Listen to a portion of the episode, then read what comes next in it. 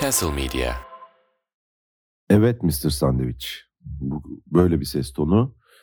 Bunu inceltmeye de çalışmayacağım. Hatta bu sesle de konuşmaya devam edebilirim. Hasta değilim kesinlikle. Bu akşamdan kalmadı değilim. Ama iki gün üst üste şov yaptım ve sesim böyle oldu. Ee, ve böyle olunca bazen böyle oluyor geçiyor da. İlerleyince de geçer. Direkt sabah kayda oturmanın da verdiği bir şey bu. Ve yani şöyle söyleyeyim bu sefer ne Ünsal Ünlü baktım ne bilmem ne Fatih açtım. Ya bunların hiçbirini yapmadım o yüzden çok temiz bir zihinle. Sosyal medyaya bakmadım. Hangisi trend topik hiçbir fikrim yok. Sadece bu sesim var. Ee, bu ses olduğunda eskiden reklamcıyken bundan seneler seneler önce sesim böyle çıktığı zaman ar- aramamı isteyen bir arkadaşım vardı aynı ajansta çalışan.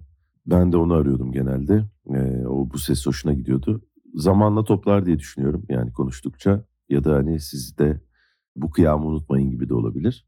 Bugün Çanakkale'den sesleniyorum. Bu sefer ilk bölümümü de Çanakkale'den sonra çekmiştim. Ve bu bölümü çekmek de ilk bölümü çekmek kadar zor oldu aslında. Yani bir türlü başına oturamamakla alakalı. Ama ilk o zor ölümdekine göre çok güzel iki tane şov oldu.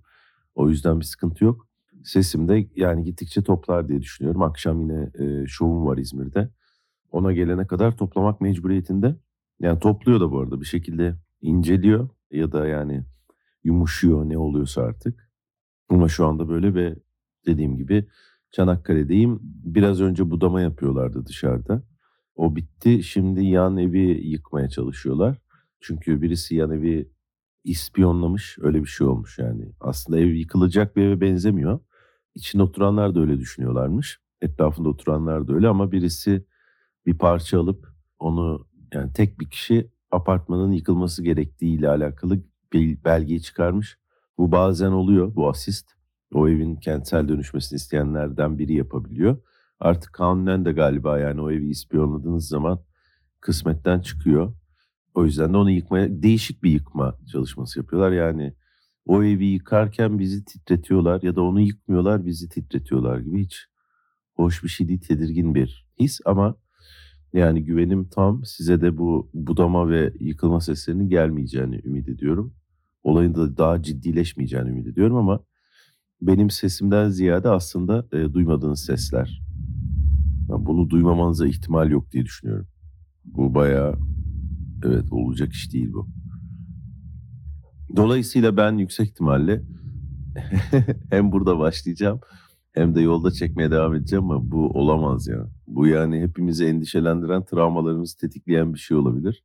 Ben bir susuyorum. Ben susunca tabii ki hilti midir o, o mudur neyse o da susuyor. Evet bu e, başarısız mı başarılı mı olduğu bilinmeyen girişimden sonra hem kayıt girişimi hem de kayıda girişimden sonra tekrar devam edebiliriz. Şu anda yok mesela öyle bir şey. Sesim de biraz daha toplar gibi oldu. Çay içiyorum sırf bu olsun diye.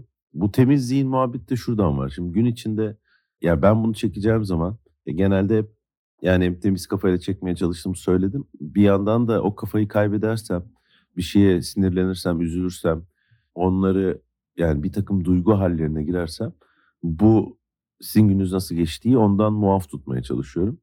Yoksa yani bu sizden bir şey sakındığımdan değil kesinlikle. Zaten sakınsam herhalde bu sabah mahmurluğu halimle kesinlikle konuşmazdım. Ama daha çok şundan kaynaklanıyor. Geçenlerde bir tanesi birisi bir arkadaşımın manitası kendisi Türk değil yabancı İngilizce iletişim kurduğumuz bir insan. Benim stand-up yaptığımı bilmiyormuş tamam mı? Ben de böyle işte stand-up yapıyorum dedim. Şöyle bir soru sordu direkt. Dedi ki personan ne? Yani bir personan var mı ve kim gibi. Bu da beni çok eğlendirdi. Çünkü gerçekten yok. Ve herkesin var herhalde. Bu soru yani bu soru doğru bir soru olduğunu düşündüm. Ve benim de bundan bahsetmem gerektiğini düşündüm. Ve son iki şovun başında dedim ki benim bir personam yok. Böyle konuşuyorum. Normalde de böyle konuşuyorum. Burada biraz daha enerjiyim ve komiyim çünkü öyle olmam gerektiği için. Yani bunu gereklilikten ötürü değil de yani e, normalde biraz daha utangaç ya da enerjin düşük olabiliyorsun ya ona illa ihtiyacın olmadığında. Ama ben benim burada da böyle konuşuyorum. Sonra bunu anlattığım şovlardan birinde de şovun çıkışında sordular. Ben e, hatta konuştular benimle bir, bir buçuk saat. Ondan sonra orada hakikaten benim ben gibi olduğum sahnede ve normal hayatta da aslında komik oldum ki daha komiyim bence ortaya çıktı. Bu persona yani evet ben burada da normalde nasıl konuşuyorsam öyle konuşmaya çalışıyorum. Biraz beyin yakan bir kısım var çünkü her yerde bu şekilde konuşuyorum gibi oluyor. Ne farkı var diyebilirsiniz ya da ben diye dedim bunu kendime sordum. Bir kere bir e, yani işte sahnede daha enerjiyim, enerjik olmam gerekiyor daha yani o moda bağlanmam gerekiyor. Orada bir kapris ya bugün de şöyleyim falan yapabileceğim bir durum yok öyle hissetmiyorum. Öyle öyle olmaması gerekiyormuş gibi de oluyor. Öyle de hissetmiyorum hakikaten. Çıkınca mutlu olduğum bir şey. Ee, sadece bazı şeyleri kendime saklıyorum. Bu yani bir personam olmasa da kimle konuşursam konuş, konuşayım aynı şekilde konuşmaya çalışsam da e, tabii ki söylediklerimi seçiyorum. Bu persona değilse de herkese her şeyi söyleyemiyorsun. Herkese her şeyi söylemene gerek de yok. Bu bu arada yani titreşim olarak şöyle söyleyeyim. E, ses sizi endişelendiriyor bilmiyorum. E, böyle bir bir titreşim var yani. A, yerden bir bas var. E, ve grafikte de görebiliyorum. Buna benzer bir bas. E, buna benzer ya bu çok rahatsız edici bir şey ama şu anda bana aşırı komik geliyor kusura bakmayın. Geçenlerde 19'a bindiğimde böyle bir şey yaşandı. 19'da arkaya oturuyorum. Bizim orası e, Kayışdağ 19'un Abi bu olabilecek gibi değil. Yani bunun üstüne konuşmaya çalışınca saçma oluyor. Dinleyince anlayacağız ne kadar olduğunu. Ama geçen gün işte 19'a bindim ve 19 en arkaya oturuyorum. En boş olan yer oluyor ve otobüste olsa da arkaya tam e, ulaşılamıyor o basınç olarak. O yüzden arkaya oturdum ve arkada da böyle bir titreşim vardı. Yani bundan çok daha yüksek alttan direkt artık o motorun nesiyse ve böyle o bizim oturduğumuz yere bağlı olan tutma yerlerini tutan insanlar bile ellerinden rahatsız oldular. Vibratör tutuyormuş gibi bir şey oldular yüksek ihtimalle. Ben de şunu düşündüm. Dedim ki burada benim oturduğum yerde aslında bir kadın otursa bundan çok zevk alabilir gibi bir şey geldi aklıma. Sonra yani bir erkek de zevk alabilir bu arada. Daha doğrusu o titreşimden zevk alabilecek e, ekipmana ve e, duygu dünyasına sahip insanlar diye düşündüm. Bu kadın erkek çok karışıyor ya. Ve şu kadar karışıyor bu kadın erkek artık. Bugün bahsetmek istediğim şey, bahsederim diye düşündüğüm şeylerden biri de buydu. Şöyle ki e, bir tane AOC diye birisi var. Yani Alexandra Ocasio-Cortez diye bir genç bir kadın senatör. Bu ilk e, senatörlüğünü kazandığında ben çok sevinmiştim. İnternetten takip ediyordum. İnsan hala şu naiflikle düşünebiliyor ya bunları kendisi keşfettiğini, karşısına çıkarılmadığını ya da karşısına çıkanlar içinden keşfettiğini fark etmeden sanki bütün dünyanın içinde onu keşfetmişsin gibi. Ben de bu Ocasio-Cortez'i sevmiştim. Hem böyle bu grassroots denilen bir şey var böyle köklerden gelen gibi kötü bir çeviriyle çevirebileceğim. Kendi hakikaten e, Cema komünitesinde yani bulunduğu o yerel yerde çok ciddi çalışmıştı. Hatta böyle ayakkabıların altı aşınmış delik olmuştu da onu paylaşmıştı Twitter'dan vay be hani e, yürüyerek yollar aşınmaz ama ayakkabılar aşınabiliyor gibi. Sonra işte bu girdi. Biz de böyle e, şak şak kaptan, genç kaptan gibi biz dediğim ben ve yani bundan haberdar olanlar böyle bir yükseldik. Biraz Z kuşağı bir insan. Öyle bir söylem var ve çatır çatır da konuşuyor. İlk başta eleştirileri de kendine yönel, yönlendirilen ırkçı yaklaşımları, her şeyi çok güzel göğüsleyen bir yapısı vardı. Ve ben de çok seviyordum ve böyle e, o manada kendime yakın buluyordum yani. Hani böyle bir hayvan gibi bir paranın desteklediği bir insan değil de kendi dişleriyle tırnaklarıyla gelmiş birisi gibi. Bunlar daha sonra senatoda böyle bir İlhan Omar birisi daha var. Yani bir üçlü oldular böyle hafif e, beyaz olmayan kadınlar ve birazcık da şey lafını sakınmayan gibi. Fakat bir yandan da şey de var bunlarla ilgili. E, yani başka şeyler de var yani illa bir derin bir şeyler anlatmak istemiyorum ama İlhan Omar'la bizimkinin de arası iyi galiba. Öyle bir şey var Cumhurbaşkanımızın bizimki derken. Başka kimden bahsediyor olabilirim. Ve Alexandra'da e, aşırı işte bu Vogue kültürü denilen o Vogue dediğimiz duruma yani bu Z kuşağının e, özellikle içinde bulunduğu bayrağını çektiği duruma e, çok içinde bir insan. E, ve e, o bir röportajında yakın zamanda daha doğrusu kürtajla ilgili bir tartışmada özellikle kadın kelimesini kullanmak yerine e, regli olan bireyler gibi bir şey söylüyor. Ve bunun da altını çiziyor. Çünkü diyor ki her kadın renkli olamaz, olmaz bir takım sebeplerden ötürü. Ve işte hani kanser olabilir, bilmem ne olabilir diye sayıyor. Hem de sonuçta kendisini kadın olarak hissedebilen başka insanlar var ve onlar renkli olamayabileceği için fiziksel, mekanik sebeplerden ötürü renkli olan bireyler diye bir şey ve bununla tabii ki ben yani dün buna gülmekle geçirdim.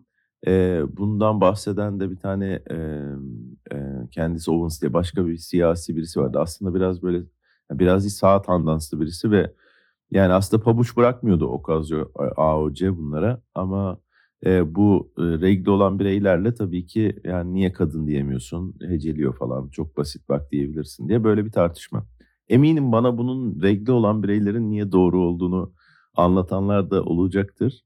E, bunu dinleyenlerden varsa e, tabii ki e, yani onu da aynı neşeyle o anla, anlatımları e, dinleyebilirim. Ama bahsetmek istediğim şeylerden biri buydu yani. E, bir e, bu bunu şu yüzden de anlatıyorum renkli olan bireyleri. E, yakında gelir yani. Nasıl böyle artık bazı şeyleri çevirmekle bile uğraşmadığı oluyor ya insanların o patriarkal diye bir kelime kullanılıyor mesela. E, ve yani e, direkt Türkçe'ye evet bazı kelimeleri böyle Türkçe okunuşuyla söylediğin zaman Türkçeymiş gibi kullanabiliyorsun. Ama bunun bu kadar böyle orada pişip buraya cart diye düşmesi e, beni hep eğlendiriyor. Yani ben ayıktırayım yakında regli olan bireyler kavramı geliyor. Regli olan bireyler hep vardılar da belki hani evet ya benim babam da ger- gerçekten regli oluyormuş gibi de diyebilirsiniz bazı günlerde ya da böyle erkekler de kafanıza aklınıza gelebilir. Fakat bu e, komik bir şey ben buna dalga geçeceğim kesinlikle. E, ve bu aynı zamanda çok eskiyen bir şey. Yani bu dil üzerinden bir e, zaptu rapt altına alma, bir boyunduruk kurmaya çalışma. Boyunduruk kurmak diye bir şey var mı bilmiyorum da. E, çok hızlı eskiyen bir şey. Ve e, bir mücadele yöntemi bile değil aslında.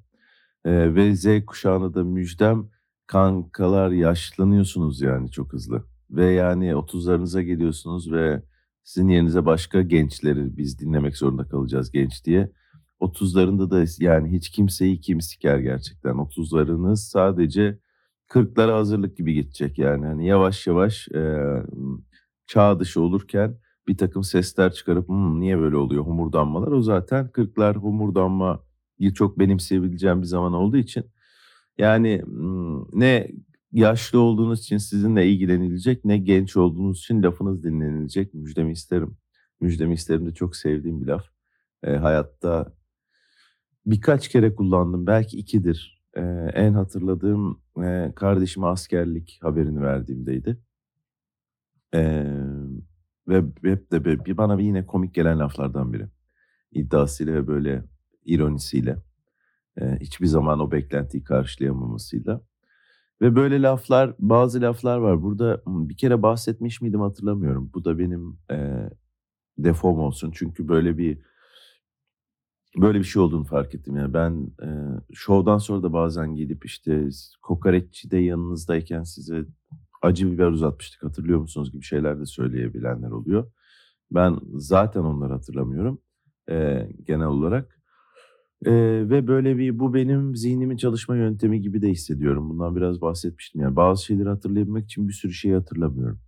Bazen burada anlatayım diye mutlaka aklıma kazdı, kazıdığım şeyleri burada anlattıktan sonra e, sanki bu benim unutma metodum. Yani bu benim sesli unutmam. Size anlatırken artık sizin probleminiz oluyor. Ben de bunu rahat rahat unutmaya doğru gidebiliyorum gibi hissediyorum. E, bu sayede hayatta yaptığım bir sürü geri zekalıca şeyi hatırlamayıp kendimi daha iyi bir insan gibi hissetmem mümkün oluyor. Bu sayede kafamda belki yeni yer açık oluyor. E, bana atfedilen bir takım özellikler de benim unutma kabiliyetim sayesinde olabilir. E, hatırlama kabiliyetinden daha yüksek olduğunu düşünüyorum. O yüzden bu keçileri kaçırmadan biraz bahsetmiş miydim? Galiba bahsetmiştim gibi.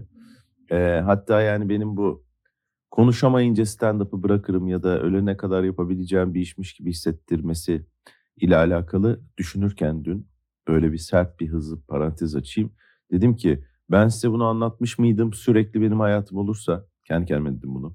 Yani sürekli aynı stand-up'ta ya da konuşmanın içinde 3 dakika önce anlattığım şeyi tekrar anlatabilecek kadar hızlı unutuyorsam işte o zaman yapamayabilirim diye düşündüm. Ama bu e, nasıl regle olan bireyler e, kavramı e, bazı şeyler insanın ancak tecrübe edince o lafın neden söylendiğini anladığı şeyler oluyor. İşte bu keçileri kaçırma ile ilgili benim tecrübem buydu. Gerçekten e, durduğum yere bir sürü keçi geldi adada ve böyle e, gerçekten orayı Luna Park gibi davrandılar. Ve sonra da gazlayıp gittiler. Ve e, keçiler işte zıplayıp tepeye de çıkabiliyor, tavana da çıkabiliyor, bilmem ne de olabiliyor. Yani bütün 360 derece ve her yerde olabildiği için ondan sonra e, keçiler gittikten sonra iki kişi, iki insan bu sefer e, yürüyorlardı ve hakikaten 360 aranarak yürüyorlardı. Ve ben de böyle aa keçilerimi kaçırdınız diye sorulacak insanlar olduğu çok belliydi. Çünkü keçi aramak öyle bir şeymiş. E, o hali görünce o laf daha bir mana kazandı. Yani sadece cümle içinde kurmak değil. Bunun gibi bir tane daha mesela tecrübem vardı. O da e, hevesi kursağında kalmak diye bir laf var hepimizin bildiği. Ben de böyle bir hindi temizlemem gerekiyor. Daha doğrusu yılbaşı e, babam hindi almış. Olay evde geçmiyor. E, böyle bir yemek verilecek. Ben de böyle osurtmam lazım hindiyi. Hatta yemeği başkası veriyor hindiyi sen yaparsın dendi. Ben artık ne dediysem hindi konusundaki iddiamla alakalı. Ben de böyle hakikaten işte bir öncesinde bir tereyağı hazırlıyorsun öyle bir manyak bir hindi yapmak istiyorsan. Yani böyle o kesip büfteğin yanına koyduğun içinde limon kabuğu, sarımsak, sirke falan baharat olabilen o tereyağından. Sonra o hayvanın derisiyle eti arasına bir şekilde elini sokabiliyorsun ee, ve oraya bütün yani etiyle derisi arasını tereyağı alıyorsun. Sanki bir tereyağı katmanı varmış gibi oluyor. Ondan sonra üzerine baconlar koyuyorsun. Onlar bilmem ne böyle bir içine onu dolduruyorsun. Sonra gravy'sini yapmak için falan böyle bir yani böyle bir iddialı bir hindiydi. Ve temizlenmiş olarak geldiği bilgisi verilmişti. Ee, oysa ki temizlenmemiş. Babama ısrarla sorma rağmen temizlendi mi diye temizlenmemiş. Ve tam böyle doldurulacağı zaman ilk önce içinden böyle bir e, yulaf gibi bir şeyler çıkmaya başladı hakikaten. Yani böyle bir granola gibi bir şeyler çıkmaya başladı. Nesfit gibi şeyler çıkmaya başladı. Bu ne ya dedim. Sorandım ki temizlenmemiş. E, bunlar da böyle gor, vahşi birazcık e, yanınızda daha önce bir şey balık malık bilmem ne temizlemiş olan insan varsa e, hassas insanlar için, vegan insanlar için falan dert olabilecek bir şey. Ya da hindi yemeği yemeye devam etmek isteyenler ve işin bu kamera arkasını, perde arkasını merak etmeyenler için. Ee, baktım hakikaten hindi temizlenmemiş. Mutfaktakilere dağılın siz gidin gibi şeyler söyledim ve e, işte kursağında kalmış herifin her şey. Ya her şeyi temizlemişler, kursağını temizlememişler ve kursağında da anladım ki onu böyle hakikaten yutuyor herif. Hiçbir şey olmadan duruyor orada. Yani hevesinin kursağında kalması, hevesinin sindirilmemesi, hiçbir bok olmaması, nasıl heveslendiysen öyle orada durması anlamına geldiğini düşündüm. Yani sadece takıldı, gerçekleşmedi hevesin gibi değil de e, o laf benim için bir görsellik kazanmıştı. E, bu tip mesela görselliğini bilmeme rağmen anlamıyla bu sefer de tam örtüştüremediğim şeylerden biri de e, pazar yeri. E, pazar yeri şu yüzden, pazar yeri benim için, e, yani pazar yeri böyle bir karışık ve coşkulu anlamında kullanılıyor diye düşünüyorum. E, o yüzden sanki çarşı pazar karışmış, pazar yeri dendiği zaman denmek istenenmiş gibi geliyor. Pazar yeri benim için aşırı sevdiğim bir yer. Bir, e, çünkü pazar çok seviyorum. E, mutlaka bir yerde pazar varsa mutlaka giderim. E, ve böyle ilk bir tur atarım hiçbir şey almadan ama neyi nereden alacağımı öğrenerek. Çünkü o sonra yani almaktan vazgeçmek çok zor ya. En azından benim için zor. Yani e, mesela ben hayatımda hiç yemek de geri gönderemedim. Bu en fazla yememişimdir bozuk gibi ise. Ama yani hani istediğim şey değilse bile bu daha zengin insanların bence sahip olduğu bir e, refleks. Bir kere çünkü böyle bir e, zamanında bir tane e, babası fabrikatörü olan falan bir arkadaşım vardı. O e, pahalı bir lokantaya götürmüştü bizi ve e, ama yani şey yani yemeği ben ısmarlıyorum müjdesiyle değil acaba kim ödeyecek gerginliğiyle. Ve böyle bir ahtapot mu bilmem ne mi karides mi yani aslında kötü olmayan ve geri gönderince de bunu çift mi yazacaklar yoksa silecekler mi endişesini bana yaşatan pahalılıkta bir yemeği geri göndermişti ve böyle vay be olmuştum. return'ü çok iyi olmuştum.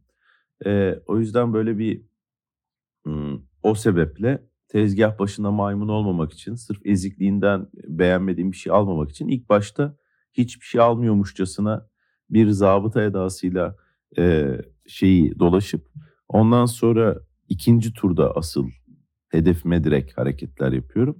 Ve yani e, bu sizin pazarınız nasıl geçti diye 40 bölümde onu yapabilirim. O kadar çok pazar geçtim. Geçtim ve gezdim. E, her geçen yerde de işte en son mesela Ankara'ya gittiğimde keçi öğrende kaldık Enginler'de. O bambaşka bir maceraydı. E, ve orada da bir pazar varmış. Dev bir pazar. Ona girmedim hem e, yani para çekip girmem lazım zaten. Yani benim bir, bir 2000-3000'le girmem lazım pazara ki gönlüm olsun. Pazarım pazar olsun. E, ve yani öyle para harcamamak için girmedim. Hem de uzun bir pazardı. E, geç kalabilirdik. Bursa'ya gidiyorduk. Şovumuz vardı gibi bir durum da vardı. Ama o pazarı mimledim. Ben oraya giderim kesin. E, eskiden de ilk başta bu kadar pazarı seviyor muydum hatırlamıyorum küçükken. Hatta yani çok kalabalık oluyordu ve bir büyüğün peşinden gittiğin için çok iyi değil gibiydi. Şimdi gerçekten çok seviyorum ve pazar yeri bu sebeple pozitif. Yani burada hem süreye de bakıp e, pazarı ben yemeyeyim abi burada gibi bir kafaya da girdim. En son yine Ankara'da bu sefer e, Dikmen'de kalıyorduk. E, ünlü bir yer bildiğiniz gibi. Orada güzel bir pazara girdim. Sabah erken kalktım. E, Oğuz'da kalıyordum. O uyu, uyuyordu. O yüzden ben böyle bir pazarı gördüm. Çok soğuktu. Pazarı bir gezdim. Hiç yanımda nakit de yoktu ama e, peynirci mesela bana peynir satmak için peynir tattırdı ve efsane bir Hatay peyniri vardı. Böyle hay Allah falan oldum.